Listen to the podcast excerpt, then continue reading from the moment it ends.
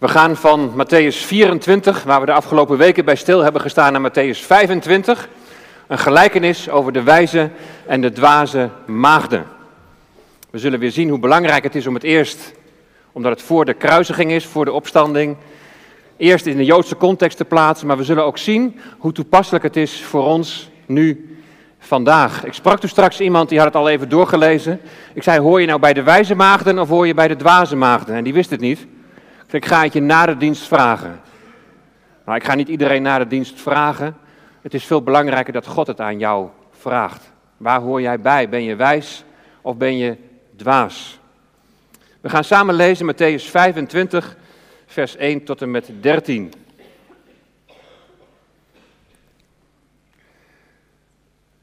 Matthäus 25 vanaf vers 1 en daar lezen we het volgende.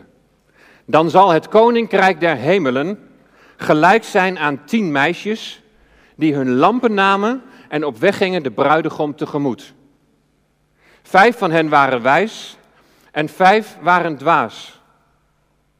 Zij die dwaas waren, die namen wel hun lampen, maar geen olie met zich mee. De wijzen namen met hun lampen ook olie mee in hun kruikjes. Toen de bruidegom uitbleef, werden zij allen slaperig en vielen in slaap. En te middernacht klonk er een geroep: Zie, de bruidegom komt. Ga naar buiten, hem tegemoet.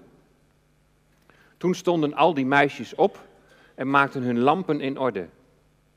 De dwazen zeiden tegen de wijzen: Geef ons van uw olie, want onze lampen gaan uit. Maar de wijzen antwoorden: In geen geval, anders is er misschien niet genoeg voor ons en u.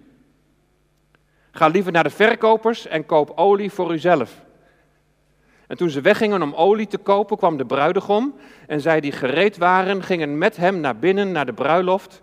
En de deur werd gesloten. Later kwamen ook de andere meisjes die zeiden: Heer, Heer, doe ons open. Hij antwoordde en zei: Voorwaar, ik zeg u, ik ken u niet. Wees dan waakzaam, want u weet de dag en ook het uur niet waarop de zoon des mensen komen zal. Tot zover de schriftlezing uit Gods woord. Zalig zijn zij die het woord van God horen, maar die ook het verlangen hebben om vanuit het woord ook te leven, ook het in de dagelijkse praktijk te brengen.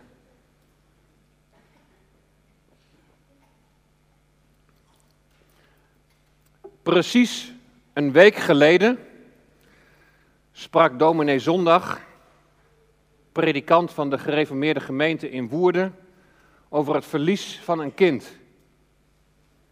Een van de ergste dingen die je kan overkomen. En hij verwees onder andere naar het recente overlijden van de dochter van ChristenUnie staatssecretaris Paul Blokhuis. En hij zei, dan is ze gestorven en dan moet je je werk weer doen. De dag erna, afgelopen maandag, werd Rodé, de 14-jarige dochter van dominee Zondag, met de fiets aangereden door een bus en kwam om het leven. Haar vader had zondags in de preek nog gezegd: Het zal je zoon of je dochter maar zijn. Wat een verdriet zal er zijn in het gezin. Ik, ik zal nog een klein stukje citeren van zijn preek van afgelopen zondag. Hij zei onder andere het volgende. Na de dood moet je voor God verschijnen. Als klein jongetje werd ik stil toen de kerkklokken luidden na een sterfgeval. Als ik niet wist dat die persoon bekeerd was, dan beklemde me dat. Als we niet weten dat we bij de Heer Jezus mogen zijn, dan hebben we alle reden om bedroefd te zijn en te klagen over onze zonden. Jezus riep op onze zonden te beleiden wanneer, waarna Hij ze vergeeft. En Jezus zegt, wie volgt mij? Ik zal de dood overwinnen. Nu jaagt de dood geen angst meer aan. De Heer Jezus heeft de duivel en de dood verslagen. Wie in Hem gelooft, heeft eeuwig leven. Dat waren zijn woorden afgelopen zondag. Vanuit een geloofsachtergrond waar de zekerheid van geloof en de zekerheid van eeuwig leven voor veel mensen nog een onzekerheid is, heeft dominee Zondag het evangelie voluit, het evangelie van genade laten klinken. Wie in Hem gelooft, heeft eeuwig leven. Er zijn jongeren vanmorgen in deze dienst. Wie is er toevallig 14? Mag ik eens even handen zien? Ja, daar gaan we met handen omhoog. Ja, 14 jaar. En misschien ben je 13, misschien ben je 12 of 15 of 16. Wat ik nu wil zeggen, dat is, dat is, uiteraard is dat voor iedereen bestemd. Maar vanmorgen even in het bijzonder voor jullie om daar gewoon eens even over na te denken. En vorige week heb ik verteld van een vriend die vroeger met mij naar school reed en een keuze voor de Heer Jezus maar steeds voor zich uitschoof. En hij besefte heel goed dat je als gelovige het verlangen hebt om God te gehoorzamen, Hem te dienen. En dat paste nog niet in zijn straatje. Losbandige feesten, overmatig alcoholgebruik, een wat losse omgang met meisjes, dat alles was voor hem nog veel te aantrekkelijk. En hij zei, als straks Jezus komt en de gemeente wordt opgenomen, en als ik daar dan niet bij ben, dan krijg ik tijdens die grote verdrukking krijg ik altijd nog weer een herkansing. Maar Bert, zei ik, hij had dezelfde naam, als je die grote verdrukking nu niet haalt, wat dan? Want je kunt ook op jonge leeftijd komen te overlijden. En gelukkig is het goed gekomen met hem. Maar hoe zit het met jou? Voor de meesten van jullie geldt wellicht dat je nog een heel leven voor je hebt. Nog een heel leven om tot een keus voor de Heer Jezus te komen. Tenzij de Heer Jezus eerder komt. Of tenzij je jong sterft. We weten niet hoe het ongeluk is gebeurd. Misschien even in gedachten of even uit balans. Ik reed uh, van de week nog even achteruit uit onze uitrit. En ik stond al een beetje half op de weg en ik zag een fietser aankomen. En die was helemaal geconcentreerd op zijn mobiel. Want ik heb vliegensvlucht de auto weer vooruit gezet, anders was hij er bovenop geknald. Een ongeluk zit maar in een klein hoekje. Ik wil je niet bang maken, maar wel gewoon met de neus op de feiten drukken. 14 jaar. Stel dat jou het was overkomen. Waar ben je dan? De, de vraag van morgen is: ben je, ben je wijs of ben je dwaas? Word je welkom geheten bij God? Of zal hij zeggen: Ik heb jou niet gekend? Ben je wijs of ben je dwaas? Deze gelijkenis van Jezus bevat een hele belangrijke boodschap voor ons allemaal. Of je nou 14 bent of 84. Jezus vertelt een gelijkenis over vijf wijze en vijf dwaze meisjes. Meisjes kun je ook vertalen met maagd. Het betreft een jong volwassen meisje dat nog niet gehuwd is en nog maagd is. Dat wil zeggen, ze heeft geen gemeenschap gehad met een man. Ook deze jonge meisjes, die komen dus al in hun jonge leven voor een hele belangrijke keuze te staan. Als de Heer Jezus een gelijkenis vertelt, dan gaat die gelijkenis altijd over hoe kom ik nou in dat koninkrijk. Dat toekomstige koninkrijk, het vrederijk, waar de Heer Jezus koning zal zijn. Hoe ga je dat binnen? Dat is hier dus ook de vraag. En we hebben in Matthäus 24 gelezen over tekenen die een grote verdrukking aankondigen. We hebben gelezen over een grote verdrukking, over de grote verdrukking die gaat komen. We hebben gelezen over de wederkomst van de Heer Jezus, het moment dat zijn koninkrijk op aarde zal aanbreken. En Jezus die vertelt zijn gelijkenissen aan zijn discipelen en aan het volk, zij die uit Israël komen. En de vraag dus die voor hen in de gelijkenissen wordt beantwoord is, hoe kom je nou dat koninkrijk binnen? En vorige week zagen we dat de een die werd afgevoerd om geoordeeld te worden en de andere wordt achtergelaten, ontvangt genade, vergeving en toegang tot het koninkrijk, tot het vrederijk. Maar hoe kom je nou dat koninkrijk binnen? Nou, het antwoord is niet zo moeilijk. Want het heeft de Heer Jezus gezegd tegen Nicodemus. Tenzij je wederom geboren bent, zul je het koninkrijk van God niet binnengaan. Dus de voorwaarde om het koninkrijk binnen te gaan is opnieuw geboren worden, is wedergeboorte. En dat gebeurt op het moment dat je Jezus Christus beleidt en erkent als de Zoon van God. Als je redder en verlosser. En gelooft dat Hij voor jouw zonde aan het kruis is gegaan en dat Hij uit de dood weer is opgestaan. Op dat geloof, op die beleidenis ontvang je Gods geest.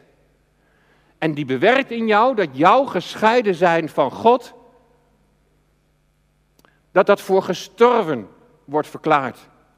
En dat je een nieuwe schepping wordt, dat betekent je staat door de Heer Jezus, door zijn geest, in relatie met God. Nou, wat weten we bij deze gelijkenis? Het gaat over tien maagden. En twee dingen weten we dus van tevoren. Ten eerste dat het gaat over de vraag hoe kom je het koninkrijk binnen. En we weten ook het antwoord al. Wedergeboorte moet het antwoord zijn. Hoe zien we dat nou terug bij die meisjes? Hoe zien we dat dan met name terug bij die vijf meisjes die toegang krijgen tot de bruiloft? Het heeft in ieder geval iets met waakzaamheid te maken. Want Jezus besluit in vers 13 met de volgende woorden: Wees dan waakzaam, want u weet de dag en ook het uur niet waarop de zoon des mensen komen zal. Dus de vijf meisjes die toegang krijgen, die zijn waakzaam geweest. Dat heeft met een stukje voorbereiding te maken. Hoe ben je in dit leven onderweg? Ben je erop voorbereid dat de bruidegom komt? Ben je erop voorbereid dat de Heer Jezus zal komen? En wat heb je daar dan voor nodig? De overeenkomst van de tien meisjes is dat ze allemaal op weg gaan de bruidegom tegemoet. En ze hebben allemaal een lamp. En wat hier in het begin niet echt blijkt, maar verderop wel, is dat ze allemaal olie in hun lamp hebben.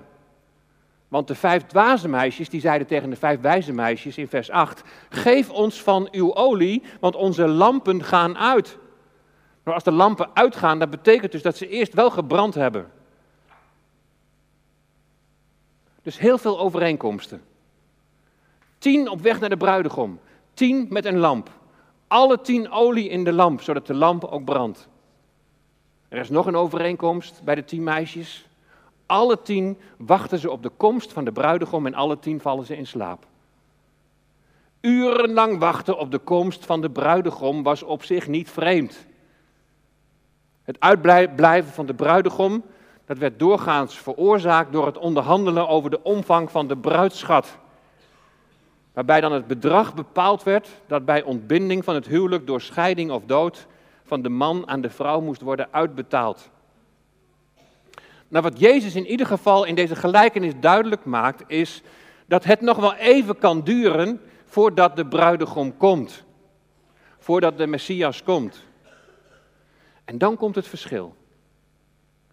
We lezen in vers 4, de wijzen namen met hun lampen ook olie mee in hun kruikjes. Ze hebben alle tien olie om de lamp te laten branden, maar vijf hebben extra olie mee in hun kruikjes. En de grote vraag is, wat betekent die extra olie in die kruikjes? Want dat bepaalt dat ze wijs zijn en dat bepaalt dat zij toegang hebben tot het koninkrijk, want dat is het enige verschil. Nou, we wisten het antwoord al. Die extra olie in die kruikjes, die moet iets te maken hebben met die wedergeboorte. Want de wedergeboorte geeft toegang tot het koninkrijk. Vaak wordt gezegd dat olie hier beeld staat voor de Heilige Geest. En olie kan in de Bijbel zeker beeld staan voor de Heilige Geest, maar het is de vraag, is dat hier ook zo? Want probeer dat eens toe te passen in deze gelijkenis. Ik heb jullie net de overeenkomsten laten zien. Ze hebben alle tien olie om hun lamp te laten branden. Dus als alle tien, als olie dan de Heilige Geest is, dan hebben ze allemaal de Heilige Geest. Alleen die vijf wijze meisjes, die moeten dan iets extra's van Gods Geest hebben, omdat ze een extra kruikje met olie hebben. Dus zij zouden dan een soort van reservevoorraad hebben van de Heilige Geest en op grond daarvan zouden ze dan mogen binnenkomen. Nou, dat zou raar zijn. Dan is het je hele leven maar de vraag van, ja, heb ik wel genoeg van, van de Heilige Geest om behouden te worden? Dan wordt ineens de genade waardoor je behouden bent, die wordt toch op de een of andere manier iets ingeperkt. Wordt ineens voorwaardelijk. Nou, dat kan het niet zijn. Wat probeert de Heer Jezus hier toch duidelijk te maken? Het moet iets met opnieuw geboren worden te maken hebben, anders kun je het koninkrijk van God niet binnengaan. Nou, laten we maar eens beginnen bij die lamp. Bij een lamp denken we aan het woord van God. Psalm 119, vers 105. Uw woord is een lamp voor mijn voet en een licht op mijn pad. Als deze tien meisjes, als die nou beeld staan voor het volk Israël, dan weten wij dat de woorden Gods zijn aan hen toevertrouwd. Romeinen 3, vers 2.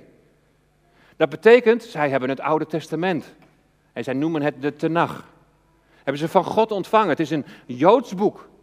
Dat onder andere bestaat uit de Torah, uit de wet, de eerste vijf boeken van Mozes. Genesis, Exodus, Leviticus, Numeri, Deuteronomium. Bij de wet denken we ook aan het getal tien. De tien geboden. De tien woorden. Die net als de meisjes zijn verdeeld in twee keer vijf. Geschreven op de tafelen. Tien meisjes die beschikken over lampen, die beschikken over het woord van God, over de Tenach, over het Oude Testament. En de Joden die zijn beheerders van dat woord. Zij waren Gods instrument om zijn woord hier op aarde uit te dragen. Ze zijn geroepen om lichtdragers te zijn. Dat is altijd zo geweest en zal ook in de toekomst, let op, het zal ook in de toekomst van de maagden worden verwacht. Want maagden zijn niet alleen vrouwen.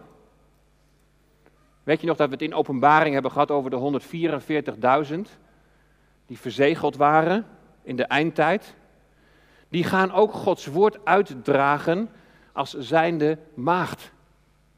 In Openbaring 14, vers 4, daar staat over hen het volgende. Zij zijn het die niet met vrouwen bevlekt zijn, want zij zijn maagden. Deze zijn het die het lam volgen, waar het ook naartoe gaat. Nou, hopelijk krijgen we het beeld steeds scherper. Tien meisjes, tien maagden, die hun lamp bij zich hebben, aan wie het woord, de tenag, het Oude Testament is toevertrouwd en die geroepen zijn om lichtdragers te zijn voor de volken, door te getuigen van de grote daden van God. Ze zijn allemaal, alle tien, op weg naar de bruidegom, op weg naar de Messias.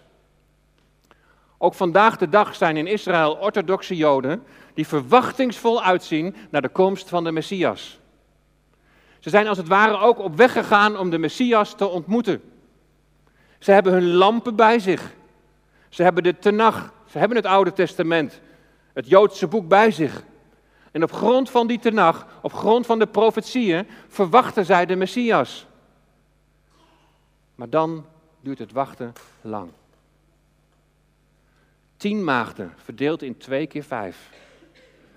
Tien geboden, verdeeld over twee stenen tafelen met elk vijf geboden.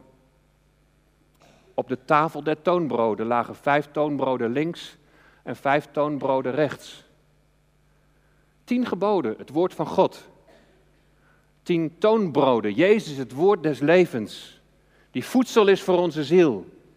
Het levende woord, de, de logos die vlees geworden is.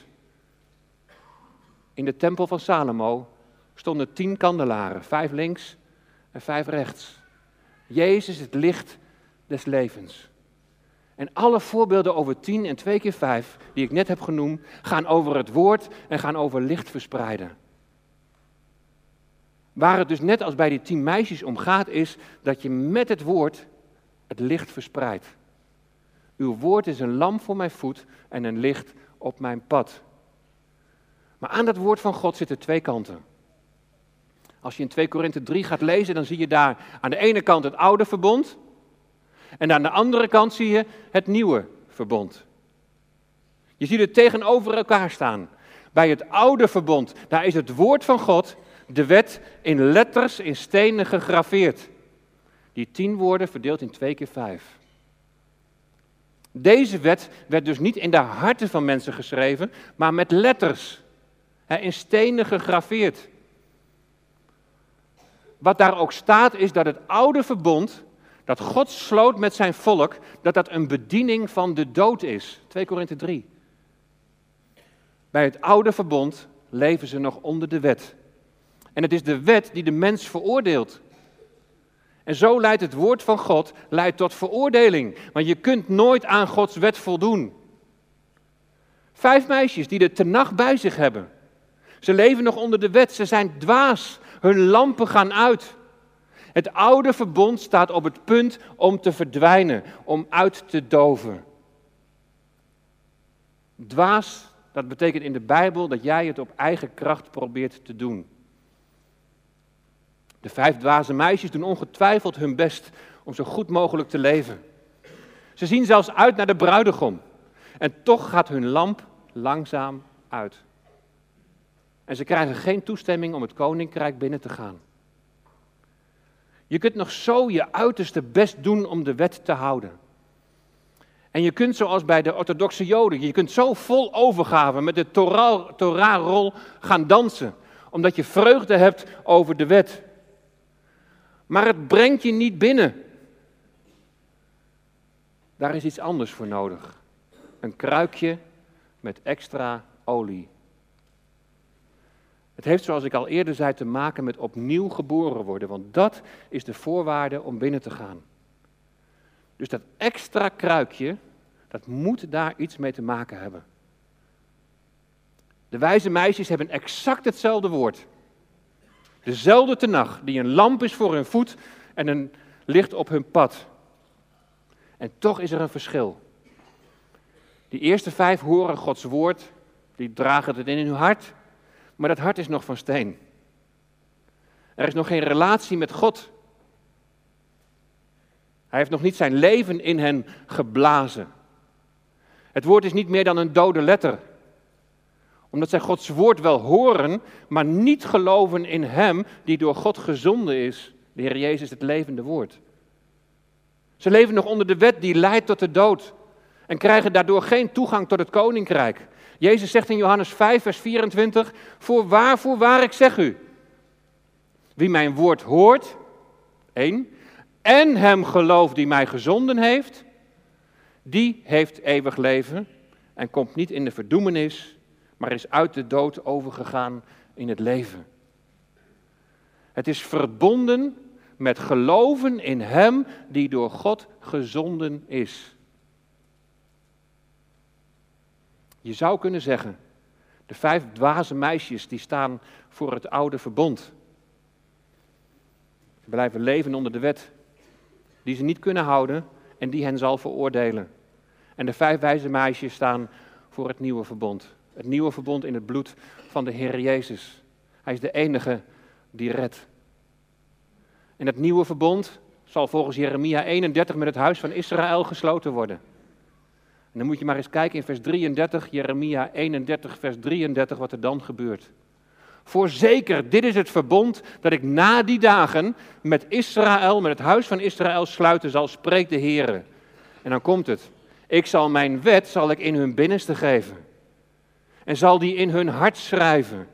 Ik zal hun tot een God zijn en zij zullen mij tot een volk zijn. Nou, dat is wat in de toekomst nog staat als belofte voor het volk Israël. Als de geest van de genade wordt uitgegoten, zoals dat op de Pinksterdag gebeurde, dan zal de vijgenboom zal gaan bloeien. Hebben we bij stilgestaan. Dan zullen de dorre doodsbeenderen zullen zich op gaan richten, er komt vlees omheen. Maar dat niet alleen, ze zullen ook de geest ontvangen. God zal er leven in blazen. Er zal een geestelijk herstel komen.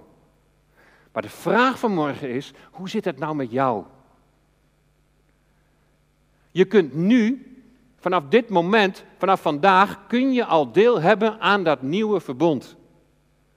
Hoe dan? Door wedergeboorte. Door opnieuw geboren te worden.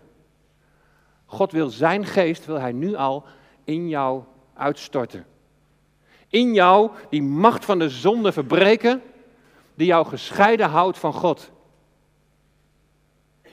En je bent een dwaas als je denkt dat het allemaal nog wel een keertje goed komt. Maar dat je nu nog even lekker voor jezelf wilt leven. Je bent een dwaas als je iedere zondag naar de kerk gaat. Je bent een dwaas als je iedere dag in je Bijbel leest. Als dat alles losstaat van je relatie met de Heer Jezus Christus. Want dan is het slechts een dode letter. Dan is het slechts religie. En bij religie zoekt de mens naar God. Maar bij relatie is het God die jou zoekt. En ook vanmorgen klopt Hij op de deur van je hart. Wees wijs. Open je hart voor God. En roep het uit naar Hem. Vraag om vergeving van zonde en dank voor het offer van de Heer Jezus. En op het moment dat je Hem zo aanroept, vanuit je hart, vanuit het verlangen om gered te worden, dan mag je geloven op grond van Gods woord dat je de Heilige Geest ontvangt en dat die Geest in jou met jouw geest getuigt. Dat je een kind van God bent. Deze weg zijn Jacco en Elise gegaan. Zij laten vanmorgen in de doop zien wat wedergeboorte is. Zij laten vanmorgen zien dat zij zijn gestorven. En wedergeboorte betekent eerst sterven. Als jij gelooft en beleidt dat Jezus voor jouw zonden is gestorven, dan sterf jij met Hem. Dat maakt een eind aan je oude leven waarin je geen relatie met God hebt. En iemand die sterft, die wordt begraven. En daarom word je straks door de oudsten achterover in het water neergelegd. Alsof het een begrafenis is. Je bent gestorven, je wordt begraven. Maar gelukkig blijft het daar niet bij. Je gelooft en beleidt niet alleen dat Jezus voor jouw zonden is gestorven, maar je gelooft ook dat Hij is opgestaan uit de dood. En ook dat mag je in de doop laten zien. Als je gelooft, ontvang je de Heilige Geest en deel je in die opstandingskracht van de Heer Jezus. Nu al en ten volle op het moment dat jij je laatste adem uitblaast. Dan hebben we toegang tot de Heer. Op het moment dat jullie uit het water omhoog komen, dan beleid je, ik ben een nieuwe schepping. En ik heb deel aan dat nieuwe verbond. Het nieuwe verbond in zijn bloed. Het bloed van de Heer Jezus, dat reinigt, dat heiligt. Die ons toegang geeft en die zegt, je bent welkom bij mij. Niets op eigen kracht. Niet door mijn goede daden, maar slechts door genade alleen. Jullie hebben het woord ontvangen als een lamp voor je voet en een licht op je pad. En het zit in jullie binnenste. Zijn geest die je dag aan dag wil leiden in gehoorzaamheid. Ben je wijs of ben je dwaas? Of je nu 14 bent of je bent 84. Je wordt behouden door geloof alleen. Dan ben je veilig. Ik ga besluiten met de preek de woorden van dominee Zondag. En hij zei het volgende. Jezus zegt, wie volgt mij? Ik zal de dood overwinnen. Nu jaagt de dood geen angst meer aan. De Heer Jezus heeft de duivel en de dood verslagen. Wie in Hem gelooft, heeft eeuwig leven. Ben je wijs of ben je dwaas? Ik wil zijn in de schuilplaats van de Allerhoogste. Zijn in de schaduw van de Almachtige. Ik wil zijn in de handen van mijn God, mijn Maker, overnachten in Zijn aanwezigheid. En we hebben alleen toegang door de Heer Jezus Christus, onze redder en onze verlosser. Want ik ben veilig bij u. Trouwe God, Hemelse Vader, we danken u voor uw woord. We danken u Dat u ons zo duidelijk laat zien dat er maar op één manier toegang is om altijd bij u te zijn. En heren, dat kunnen wij niet bewerken, maar dat is wat uw geest wil bewerken in ons. Het opnieuw geboren worden. Het oude leven zonder u achterlaten. En beleiden Jezus Christus en die gekruisigd. Hij de opgestane Heer. Heer, ik bid u dat als wij straks na deze dienst naar huis zullen gaan, dat we zullen weten, ik mag horen bij de wijze. En niet omdat we van onszelf zo wijs zijn, of dat we het zelf zo goed doen, maar door genade alleen. We prijzen en danken u in Jezus' naam. Amen.